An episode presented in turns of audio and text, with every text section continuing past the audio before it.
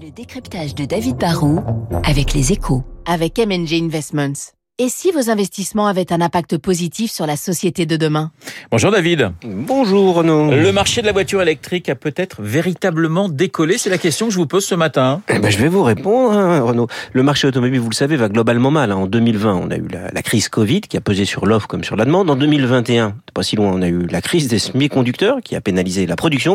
Et cette année, rebingo, hein, on a le retour des confinements massifs en Chine et puis la, la guerre en Ukraine qui frappe encore bien des usines. Mais dans cet univers sombre, il y a un segment qui se porte très bien, c'est le marché de la voiture électrique. L'agence Bloomberg a fait ses calculs et elle prédit même qu'on va bientôt passer la barre des 20 millions de voitures électriques sur toutes les routes du monde. D'ici la fin de l'année, on sera à 26 millions et d'ici 2025, c'est pas si loin, on aura largement dépassé la barre des 50 millions. David, est-ce que cela veut dire que la voiture électrique va, va remplacer plus vite que prévu la voiture à essence? Eh ben non, et cela pour deux raisons majeures. La première, c'est euh, l'effet parc ou base installée. 25 millions de voitures électriques dans le monde d'ici la fin de l'année, c'est beaucoup pour la voiture électrique, mais ça reste très peu pour la voiture en général, hein, parce que dans le monde, il y a aujourd'hui plus de 1 milliard 200 millions de voitures qui roulent. L'électrique, ça restera donc une goutte d'eau dans un océan de pétrole. Le deuxième frein, il faut être clair, est géographique. Hein. Si, la voiture électrique accélère, elle n'accélère pas partout à la même vitesse. Hein.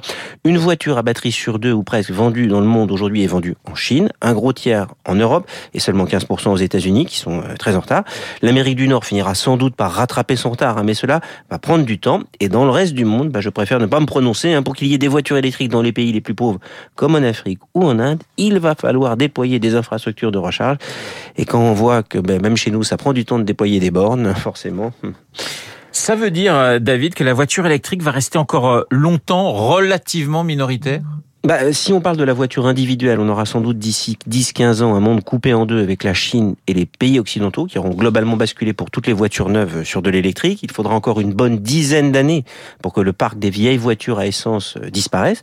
Dans les autres pays, par contre, bah, la voiture électrique va mettre plus de temps, mais la mobilité électrique, à mon avis, va quand même progresser très vite. D'abord parce que les bus qui sont si importants dans ces pays peuvent tirer et passer à l'électrique. Hein. La Chine, là aussi, donne le tempo. Il y a déjà plus de 600 000 bus électriques. C'est 16% de la base installée mondiale et 39% déjà des nouvelles ventes de bus.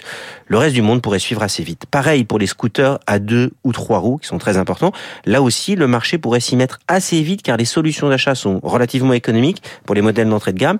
Et quand le prix de l'essence flambe ou joue au yo-yo, bah cela pousse les consommateurs à s'équiper en véhicules qui sont plus faciles à recharger que des voitures. Donc la mobilité électrique va quand même progresser. Le décryptage de David Barou dans une minute, le journal de 8 heures. Je vous rappelle mon invité à 8h15, le, le géopolitologue Dominique Moisy.